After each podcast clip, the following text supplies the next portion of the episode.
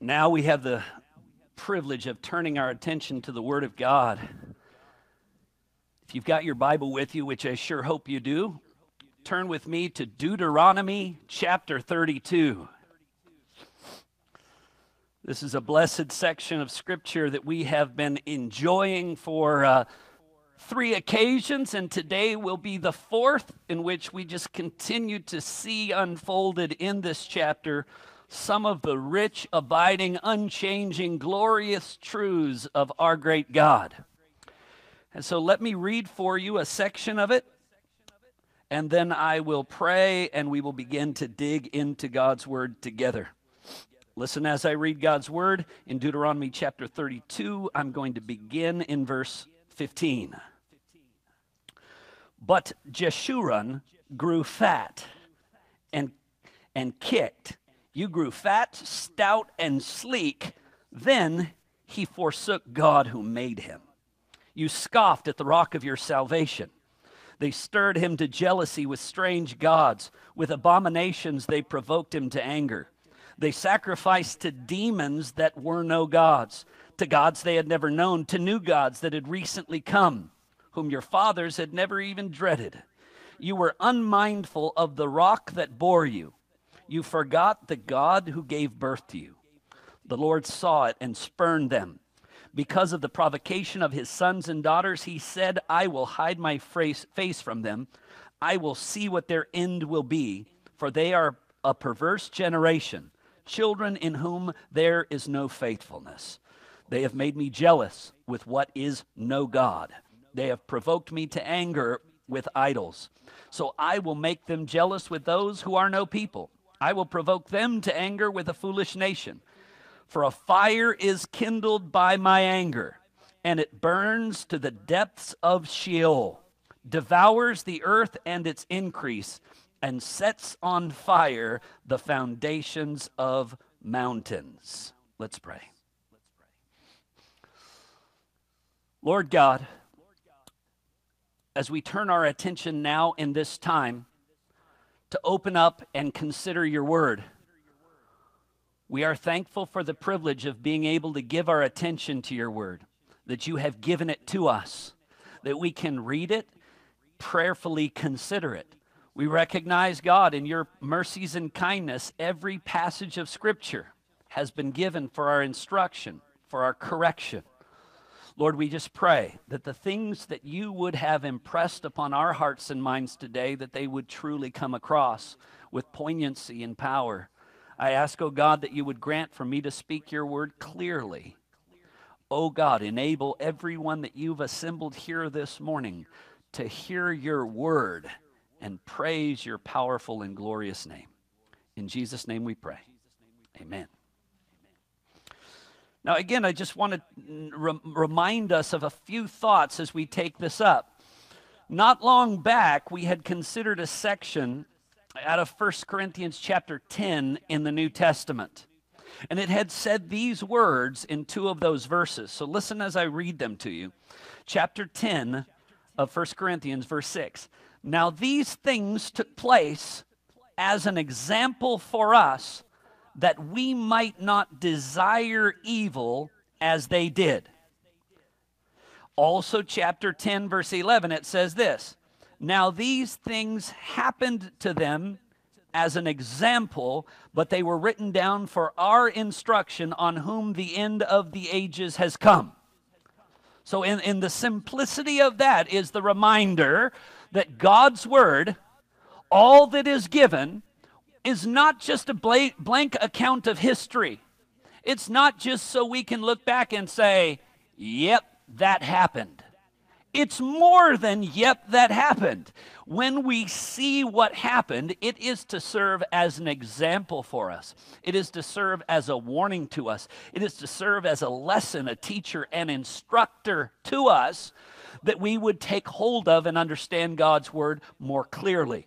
The first thought I want us to consider this morning out of Deuteronomy chapter 32 in the few thoughts that we will consider, really kind of concluding, and, I, and really we're going to conclude it this morning because maybe you've noticed this. If you've ever sung songs at times when you sing a song, you sing a verse and then a chorus. And next time, then you'll sing another verse and then the chorus again. And most often, the chorus you're singing second time is the same as the chorus you sang the first time, and so on. Now, this is a song of Moses, and though it is not repetitive in that sense, the themes themselves are repetitive. Okay? So it's not the same words being repeated again, but the same keep being repeated again and again. And I'm going to try to drive those all home clearly today from a smattering of sections throughout this. Then my confidence is if you consider the last few sermons and today's, and then sit back once again and read Deuteronomy chapter 34, that section called the Song of Moses, you will your mind will put pieces together so much more clearly. First thing I want us to see in here, and as we come came to this section, you began to see that God is pronouncing upon the children of Israel devastation. It says there in verse 23, which is the next verse from where I had stopped reading, I will heap disaster upon them. I will spend my arrows. I mean, these are strong language. And, and, sometimes I think that when these things begin to unfold, we need a little bit of help. We need to understand what's going on. Des- devastation is declared, disaster is pronounced. But note this disaster, devastation is deserved. I started reading where I started uh, in verse 15 intentionally because it begins to unfold those things. God is the one who had made all the nations, it had said in the early part of it, divided all the inheritance, allotted all that they received. And among all of the nations, as history unfolded, God uniquely selected for a peculiar and special relationship with Him the nation of Israel. They were chosen for that privilege that was not given to any of the other nations. Now, in our human logic, the thought would be, what a glorious privilege, isn't it? All the nations left to go their own ways, left to follow the sinful inclinations of their own hearts. But the children of Israel uniquely would have regular communication from God clear manifestations and demonstrations of his presence, of his power in miraculous, unmistakable ways. They had that great privilege. And as God speaks concerning this nation, now it, sometimes it's confusing for us. And I know that this happens to my dear brothers and sisters sometimes when we're reading through the scripture, because God is pleased at times to use lots of different terms to refer to the children of Israel. Sometimes he says, the children of Israel. When he says that, we usually know exactly what it's talking about. Other times it will substitute Jacob for Israel, not as a reference to merely the man, but to all of the people. Remember, it was Jacob whose name was changed to Israel, and his descendants then called Israel. But the scriptures will oftentimes use other terms Ephraim, other terms, Jeshurun, and, and, and, and sometimes our minds don't put the pieces together when we're doing our reading, and I want us to see this. In this passage, God is talking about how He has amazingly provided for them. This is Deuteronomy 32. This is coming to the end of their, their wilderness journey. Their keen awareness of God's miraculous provision of food, bread from heaven every morning that's there, of water water that would flow out of a rock in abundance for all of them as well as for all of their livestock. That God would provide for them meat to eat. Not only meat to eat sufficient that they would be satisfied, but the scripture says, because of their complaints and their grumbling, so much that they would eat and eat and eat until the meat was pouring out their nostrils.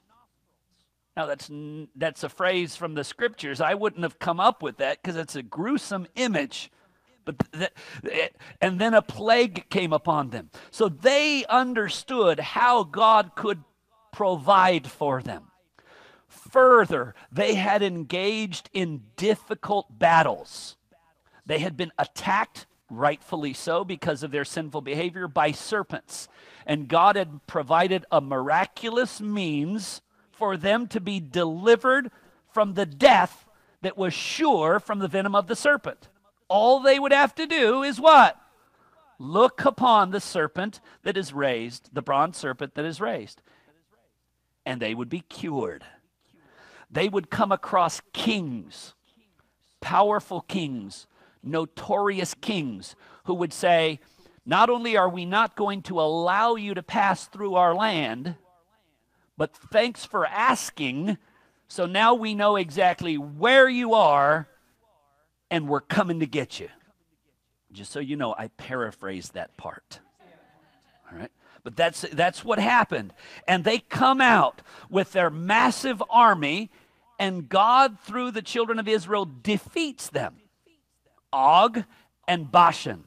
These kings which end up getting referred to throughout the rest of the Old Testament at times in the New Testament. These are devastating victories. So, not only God's abundant provision, God's remarkable protection, all of that is made so clear to them that you would think, surely, why would anyone turn away from this God?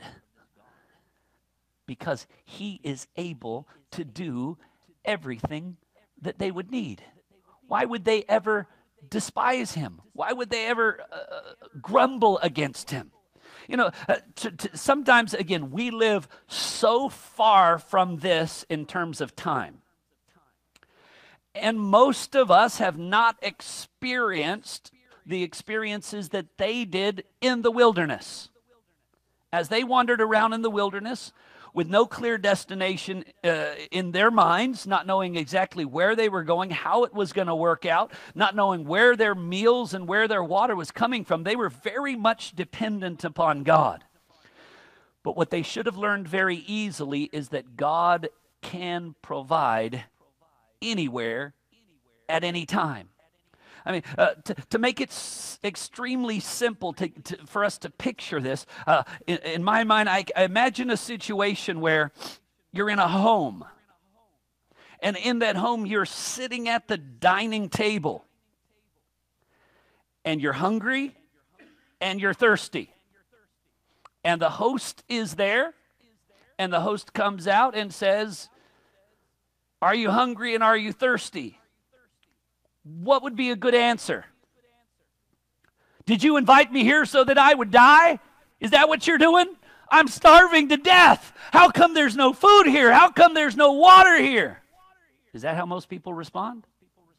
Hopefully not. If so, let me know. I'm not inviting you over. No.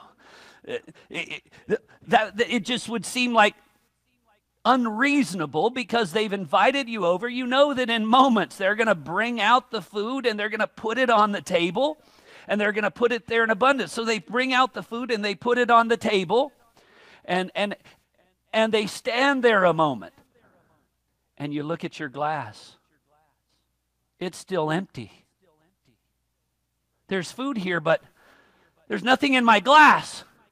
Oh, that I had only died before I even got to this house because uh, there's no water here. I mean, does that seem extreme? Does it seem foolish? I mean, that's the image that, that, that really the children of Israel are displaying because the, the host can say, Hold on, it's going to be okay. I got water in abundance. I, I can give you gallons of it. I can bathe you in it if you want. You're, you, you, it's going to be okay. In fact, anything that you might need, you don't have to keep doing this weird, strange screaming and crying and, and, and grumbling. Just ask. You need a little salt? I got salt. You need a little pepper. Now, generally speaking, in our earthly situation, you might come to a host's house and say, Do you have a little Tabasco? No, we don't, uh, we don't like spicy food here. And you would be denied because that person doesn't have or doesn't have access to it.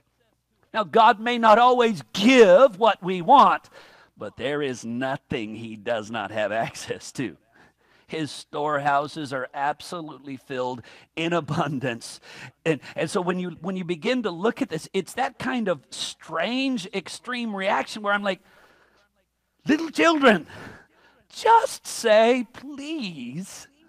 Because God has in this old covenant promise to them, promised to give them in abundance. If they love Him and obey His law, then He is going to provide for them. He's going to meet their needs. He's going to protect them. Everything will be glorious in their experience. But we also do remember the second part of that, don't we? The second part of that old covenant was, but if you disobey, and if you turn away from the law that I've commanded you this day, what does he then say? I will curse you. I will punish you.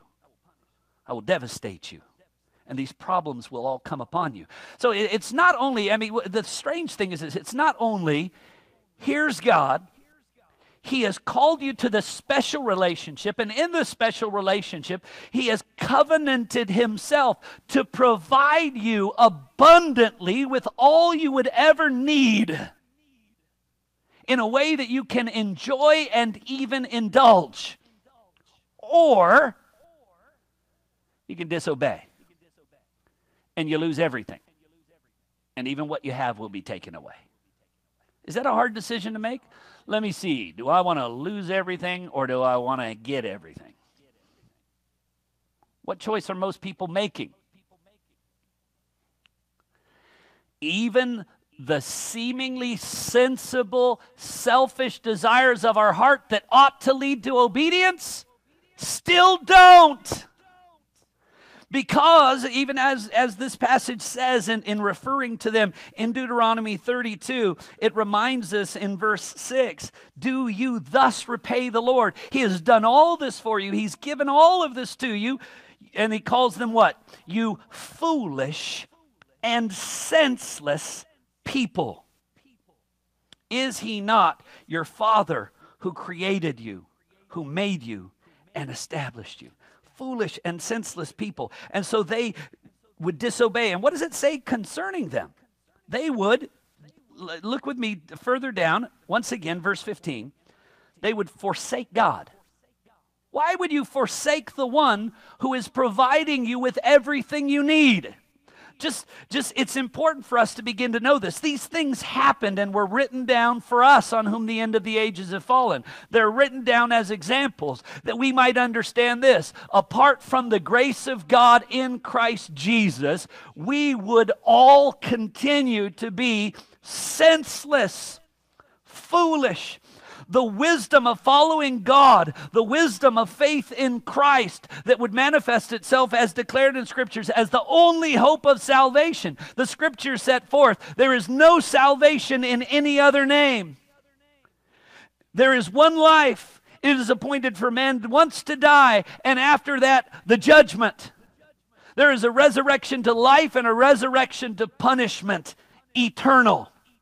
Logically, you would think you could ask the question what do you want? Heaven and glory and eternity? Or eternal pain, torment, torment, and suffering? It's a simple logical choice, isn't it? Anyone who would say, sign me up for suffering, would immediately seem to us to be senseless, foolish. Why would you do that? Here's why they do that because they think Jesus isn't the only way. They think the gospel is not true. Their hearts and their minds deceive them because of the darkness that is in them due to the fall in Adam. It is so dark that they not only do they forsake God, who has proven himself beyond a shadow of a doubt. Again, to remind you of this, they were seeing daily visible manifestations of God in the pillar of smoke and the pillar of fire. They had seen and experienced the miraculous power of God parting the sea and bringing them through on dry ground. They stood at the foot of Mount Horeb, Mount Sinai, and heard the voice of God declare the Ten Commandments. They heard the voice. They saw manifestations. They experienced his power. Is there anyone who could say, I'm not sure if he exists? I, I, I don't know if God made. I think evolution might be true. Was any were any Israelites going to say that? Not at all. God had shown himself, proven himself to be true, and sometimes we think if only God would prove himself to be true, then people would follow him. When Lazarus and the rich man both died, that rich ruler who had feasted sumptuously every day, he went down and he lifted his eyes when he's down in Hades, and behold, afar off he saw Abraham and Lazarus at his side. And as he calls out to them, desperate that he would find uh, some relief from his suffering, he said, No, the hope of any relief is done for you. Indeed, only for him, worse was yet to come. And he said, Well, then, at least let Lazarus go back from the dead and tell my brothers. Because maybe then. And what was Abraham's answer to that rich man? Even if they will not listen to Moses, which in effect is, we can broaden it. Moses was the, that when a simple reference would encapsulate the law, would be a short term reference to the Old Testament for the Jew. Right? Uh, the law came through Moses, grace and truth through the Lord Jesus Christ. The simple phrase to Moses can be a simple way of referring to the Old Testament. If they won't listen to the scripture, because most of the prophets, what did they come and repeat to the people? the law that had been given through Moses and call them to turn back to that and turn to that God. And if they won't listen to Moses, they will not listen even if someone rises from the dead. Lazarus, that particular Lazarus, did not rise from the dead. There would be another Lazarus that would rise from the dead as Jesus said, What? Lazarus, come forth, and gave life to a dead man. And Jesus himself would rise from the grave. Really, history declares it in such clear ways. It is known and noted. And yet we declare it to men, and they'll say, well, some people believe that, some people don't. Even if you establish it as true, even among people who say they believe it, do all live their life with the clear sense this Jesus alone is salvation. This Jesus alone is my Lord and my Master. This Jesus is my life. It's strange because there's a lot of people can say, "Yeah, I believe this Jesus rose from the dead. Yeah, I believe he did all these things. I believe he's coming again." But he's not my life. you know, he's not my, I mean, he, he's important, and I'm never going to forget about him, but he's going to be a part of what I do, not the heart of what I do. Oh, what was, when Jesus was questioned as to what is the greatest commandment, do you remember what Jesus said? You shall love the Lord your God with all your heart, soul, mind, and strength. That's in Mark chapter 12, verse 30. Now, all your heart, soul, mind, and strength. Even we're told in, in other passages like Luke 14 and others uh, that we are to love him more than our fathers and mothers, more than our sons and daughters, yes, even more than our own lives. If you do not love him more than any, every, and all else, you are not worthy to be his disciple. So we got a bunch of people running around saying, I'm a disciple of Jesus. More modern way of saying that, I'm a Christian. While what? Denying the Lord Himself. No different than the children of Israel. Oh, the devastations that they receive is deserved. And now there are things in this passage that I do want to point out to you. And, and, this is one of the reasons why God has given us the totality of His Word. It reveals things that we would tend to gloss over. It's this passage, because of the sinful condition and the sinful responses of men, shows certain things that we don't like. I mean, again, the children of Israel, they not only forsake, they scoff, they go after false gods, they turn in all different directions, but the scriptures then say things such as this, verse 15, verse 19. The Lord saw it and spurned them. Now, older translations, they there say abhorred him. Now, abhorred is a, a, a, synonym in our English language for hated or despised. To be spurned is not a good thing. The Lord spurned them, it says. Verse 21 says, They have made me jealous with what is no God. They have provoked me to anger with their idols. Now, again, what's interesting is going back to some of the older translations, it doesn't say they provoked me to anger with their idols, it says they provoked me to anger with their vanities. Because the word for idols, some of the uh, even more newer translations give you a double word definition there provoke me to anger with their worthless idols. This is the word for that which is mere breath, mere mist, that which is totally void, empty, nothingness. And, and, and we get the, that, that same sense. Uh, a, man, a rich man says, You know what? You need to, I need to break down and these house, storehouses and build bigger ones because I have so much. And what does the scripture say to that man? You fool! This night, your life is required of you. You, uh, you have amassed all of these things, you have gained all of the, these things in the world, but what does it matter? It doesn't last it doesn't endure. You can't take it with you. When your days are done, it is done. And none of what does it matter?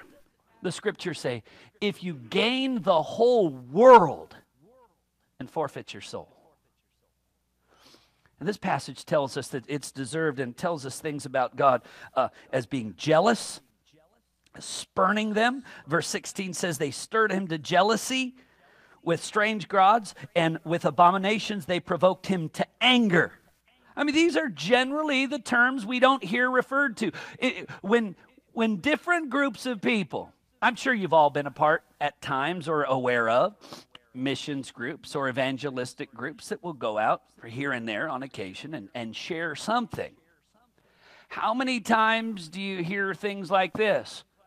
Our God is a jealous God when we live in sinful rebellion, his anger is kindled. And someday we will all stand before God.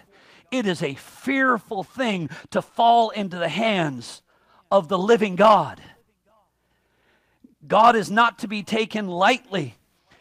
In verse 35 of chapter 32, it says this a passage that we'll, we'll remember ourselves from Romans and other passages. Vengeance is mine, says the Lord. Vengeance is mine and recompense. Now, we don't like that because it is simply saying this be aware of this. Whatever you're doing, you got to pay for it. Someday, we all pay. That's it and the price we can't afford.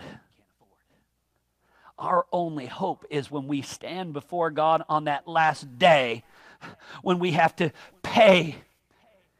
And, and He looks on us in Christ and says, No, you're paid.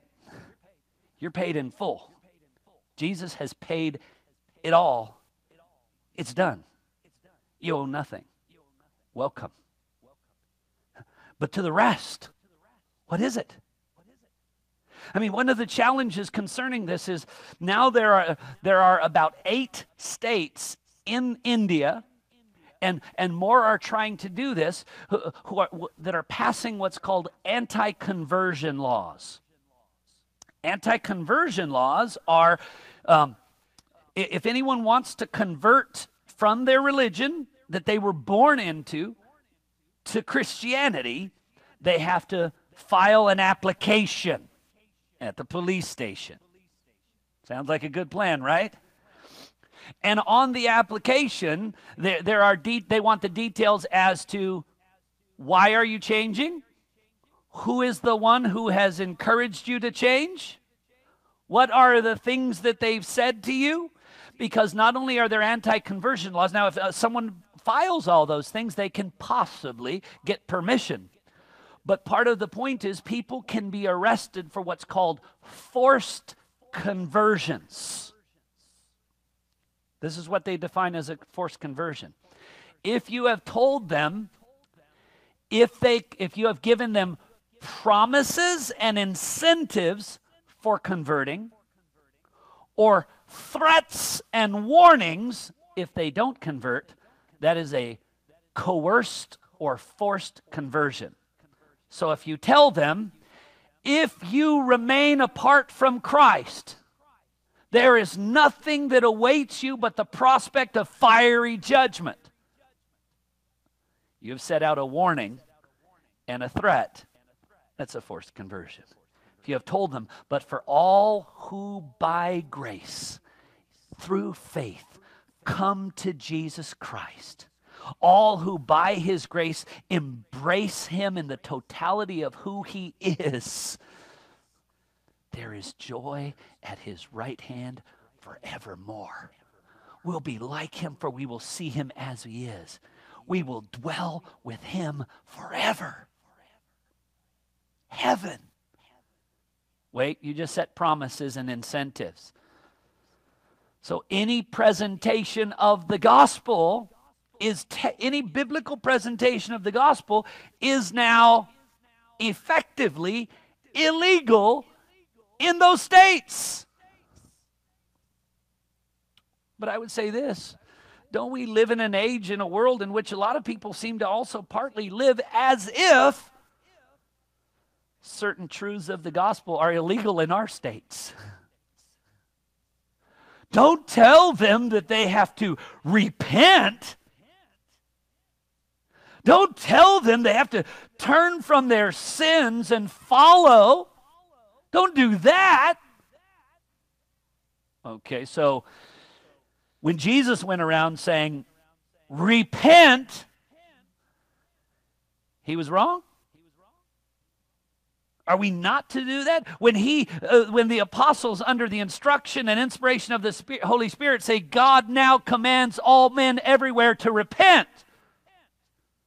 We shouldn't do that? Well, no, because if you do that, it'll make people feel like maybe they're bad. Maybe they're sinners. Maybe, you're going to make them feel judged. We don't want them to feel judged, we want them to feel loved. And so, if we're going to win them, wait a second. Uh, the, we don't win them by distorting the gospel by weakening it or watering it down. And why would we? Because the only means that one might be one, O N E, might be W O N E. The only way that would happen is what? How? Through the power of the gospel. The gospel is the power of God unto salvation to everyone who believes. So if the power is de- delivered by the Spirit in the proclamation of the gospel, What's going to happen if the gospel is not proclaimed? Romans 10 warns about that. How will they repent? How will they call upon the name of the Lord if they never hear?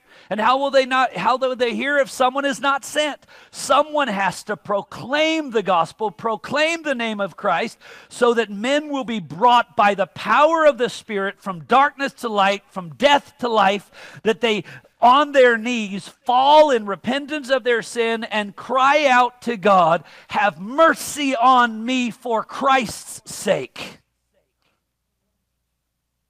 That's what needs to be done.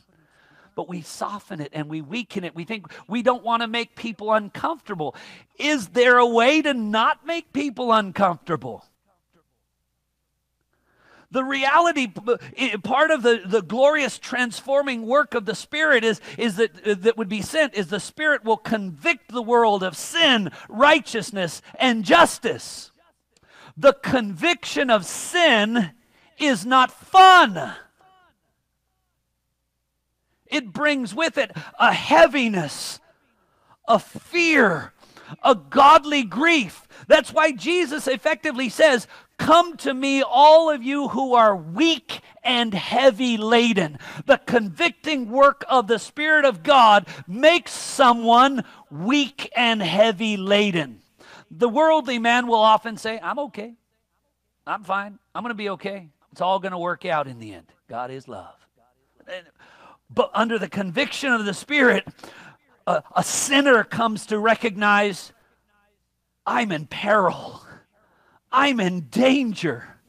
I need a deliverer. I need a savior. You know how hard it is to try to convince people they need a savior when they don't think they need to be saved from anything. The scriptures remind us of that. Now, you may declare it to them, and they may say, I'm going to be fine. I don't need that. I don't believe that. And don't be surprised because they, like we at one time were, like the children of Israel displayed here, senseless and foolish. Now, I want you to see here also the divine decrees that are spoken of here. Verse 26 God says, I would have said. Okay? The children of Israel have been uh, abandoned him, brought shame on his name, turned to false gods. It even says here, worship demons. They're into all kinds of wickedness. And God says, He's helping us to understand His heart and His mind. He says, I would have said. Now, this is what I would refer to as divine decrees. When God says, I would have said, that's effectively like God saying, I would have done. Because God said, Let there be light. And I got a question for you. What happened when He said that? There was light. Right? God said, Let the earth bring forth, yield forth its fruit. And what happened? Yeah, everything that God speaks brings into existence. And so when God said, I would have said, it's effectively like saying, I would have done. Understanding that everything that is unfolding in history, every experience of every nation, every experience of every individual unfolds according to the divine decrees. God is sovereign over all. And he says, I would have said, I will cut them to pieces and wipe them from human memory. Now, who's saying this? God. Now, I know a lot of people's concept of God would be uncomfortable with this, and it doesn't make me supremely comfortable. But what is God saying there? I would have said, I would have cut them to pieces. How many of our image of God would envision Him cutting people to pieces? Read the New Testament.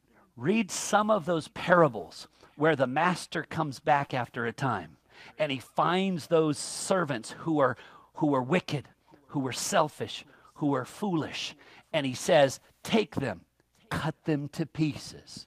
Take them, throw them out where there's weeping and gnashing of teeth."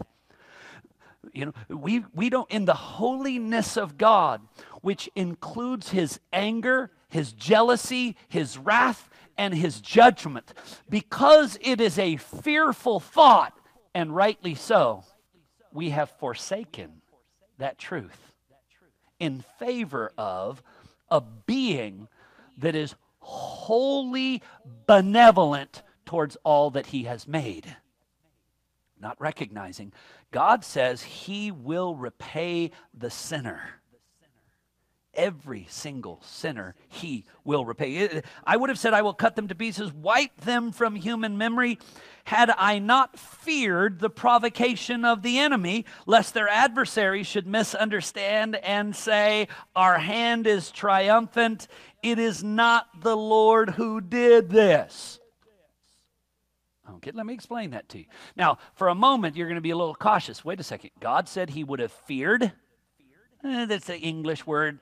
Um, were I the translator here, but I'm not, I would have translated the word dreaded which is a valid translation of the word and used in other places. Because God doesn't fear in the same sense that man fears, but to communicate divine ideas, it often will communicate in the closest idea that men can experience and know. I would have feared. And what this passage does is why is God saying he's not going to just wipe out, destroy the children of Israel, gone, done? Because the whole world knows those are the ones he marked out as his people. He has made it clear. He delivered them. He showed himself mighty. And if he now destroys them, he knows that the enemy will not note God has done this a denial of God's power, a denial of God's decrees, a denial of God's sovereignty, and the foolish expectation of the enemies of Israel that somehow they carried out their supposed free will. We did it. We did what we wanted. We overcame. This had nothing to do with God. No. God does not want them to think that for a moment, so he says, I'm not going to wipe them out entirely we see here not only is God jealous for the love and obedience of his people, but moreover, God is jealous for the glory of his great name. Amen. That's why I'm not giving them over. I want, to, want us to note this. It, it, he's not saying I'm not. Uh, the reason why I'm not going to cut them up and, and, wipe them away is because, you know, I, I, I kind of love them. You know, they got they got a special place in my heart. He's not saying that. We would like it. That appeals to our sensitivities. What he's saying is, no, I would have wiped him out. Sin deserves utter destruction, sin deserves disaster. But God does not bring the disaster on them, and the reason why He does not bring on them the full disaster they deserve is because of His commitment to His glorious name. Isn't that great? We ought to understand this. The reason God has set his love upon us and delivered us and made us his royal priesthood, his holy nation, delivered us from darkness unto light, made us those who will proclaim his excellencies is why? For the glory of his great name. The reason why we look at that passage in 2 Peter chapter 2, he, he delivered us from darkness to light. He made us a royal priesthood. Why did he do that? He was lonely. No, he wasn't lonely. He, Father, Son, and Holy Spirit is complete in himself. No lack, no need. He did it for his own glory. And even the, the salvation that we receive that we might proclaim his excellencies. Now, thankfully, that's not all. That we might proclaim his excellencies forever. So, it, uh, it, not only in these days, but it, it's included our eternal salvation. But it, you can see the principle within that, and, and even then, that we, by his grace, will share in his glory. So that we are in our hearts and minds are enlarged more and more to affect our worship. Divine jealousy. This is not unique here. I could draw your attention to, and will just briefly by word, Exodus chapter 32 and Numbers chapter 14. in both of those passages, children of Israel had done something very bad. The first one we remember well. They had formed an idol when uh, he was up the mountain. And God said to Moses, That's it, I'm done with them. I'm going to wipe them all out. I'm going to make a new nation from you and your descendants. And how did Moses intercede each time? God, the nations will say, God, Egypt will say, You brought them out, but you couldn't keep them alive. They will say to you, They'll misunderstand your power. They'll misunderstand your ability. They'll misunderstand your purposes. They won't give you the glory that's due to you. They will somehow doubt your greatness, doubt your being. So don't. And all of that, and, and then this, the passages say this the Lord relented. Did the Lord relent because Moses told him something he didn't know before? For sure not all of that event and all of that conversation was so that we would look upon that and learn. You know what was more important to God in that situation? It wasn't all of the people running around in the camp, and it wasn't that some of them were really, really sweet. It wasn't any of that. It was all about the glory of His name. And in the glory of His name, He sets compassion upon us. And the whole point of uh, the compassion that is ours, the pity that is ours, is that it's, it's undeserved.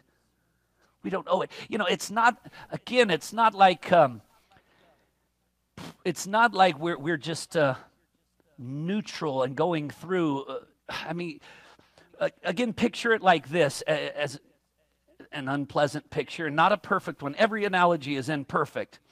But, uh, you know, God is the one who provides us with everything that we have and everything that we get and everything that we experience. Imagine some guy comes and delivers a pizza to you. What normally happens when someone delivers a pizza to you? Of course, the world has changed now, but once upon a time, you would pay the man. All right. Now you've probably prepaid as you ordered it on, on, on the phone or on the app or whatever.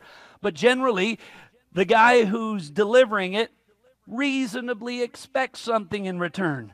And, and the scriptures, even throughout this, of the world, of mankind, of Israel especially, does not everyone owe to God thanks and praise and glory because He is the one who has given everyone everything they have to enjoy? Indeed, everyone lives and moves and has their being through Him. And yet, what do men do? Pizza guy hands you the pizza, take the pizza, kick him in the shins, slam the door, walk inside and eat that pizza. Yeah. Now, what would you think? Now, do you expect then the pizza man's outside and says, Hey, man, thanks. Thanks a lot. I really appreciate it. Can I bring you another one in five minutes? Is that what the pizza guy's going to say? No. He's going to be saying, you come to the door right now. I got to talk to you. I want to give you your change, man. Get out here because he wants a little kickback. He wants a little payback, and it makes sense. Or he might say, I'm never delivering to that house again. They treat me like that. They take advantage. And so we can understand those kinds of things. And, and, and we think that that's wrong. That's cheap. That's rude. That's offensive. Brothers and sisters, when we sin and disobey and rebel against God, it is far worse. As, as, as unreasonable and offensive as a guy kicking someone who is delivering to him something he wants, our every sin is far more vile. Uh, and in your mind, maybe you could escalate it not kicking, but machete or whatever. What we do is so brutally offensive. All of our sin, it is a despising, it is a forsaking, and a denying of God that we deserve judgment. Oh, time has rushed upon us. We see this, um, the difficulty they have of them. It says this in verse 32 also. We see depravity's deception.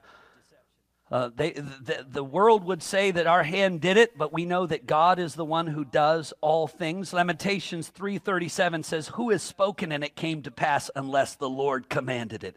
Is it not from the mouth of the Most High that both good and bad come?" Everything God is in control of. Man's condition, verse 28 For they are a nation void of counsel, and there is no understanding in them. This is his declaration of the children of Israel. They're the chosen ones who have received the law, and they are void of counsel. They have no understanding in them. Verse 29 says, If they were wise, they would understand this, and they would discern their latter end. Oh, Romans 1:22 says of mankind initially when God made man, Adam knew God, Cain and Abel knew God. All their children knew that there was only one God. But claiming to be wise, they became fools and they forsook God. It says that in Romans 1:22, claiming to be wise, they became fools. Verse 28, they did not see fit to acknowledge God, so God gave them up to a debased mind to do what ought not to be done. So as men would not because of their sin would not acknowledge God, would not recognize God, would not honor God and glorify God, God gave them more and more in their inability to understand to the carrying out of their sinful desires. And things got worse and worse till the flood. And things continue in our own experience to get worse and worse as we look around. In uh, Psalm 14, verse 2, is a section that's, that's quoted for us in Romans chapter 3. It says this The Lord looks down from heaven on the children of man to see if there are any who understand, any who seek after God. All right, so God's looking down. Are there any? Are there any? And what does Romans 3 tell us as it explains it and defines it in the context of Jews and Gentiles? There is none that is righteous, no, not one. There is none that seeks after God. There is none, no one who understands. And so we think, oh no, this is the deception of depravity. Jeremiah 4, verse 22 says, For my people are foolish, they know me not. You know, yeah, they might know nuclear science, they might know extreme physics. They might know various forms of engineering. They might have all kinds of temporary earthly knowledge. But that's not what defines who is wise and who is a fool. They're foolish. They know me not. Proverbs reminds us of this the fear of the Lord is the beginning of wisdom. So if you don't have that, you know where you go from there? Down a fool's path that some people like say, well, they just end up on a road to nowhere. Sorry to say that that's not true. It's not to nowhere.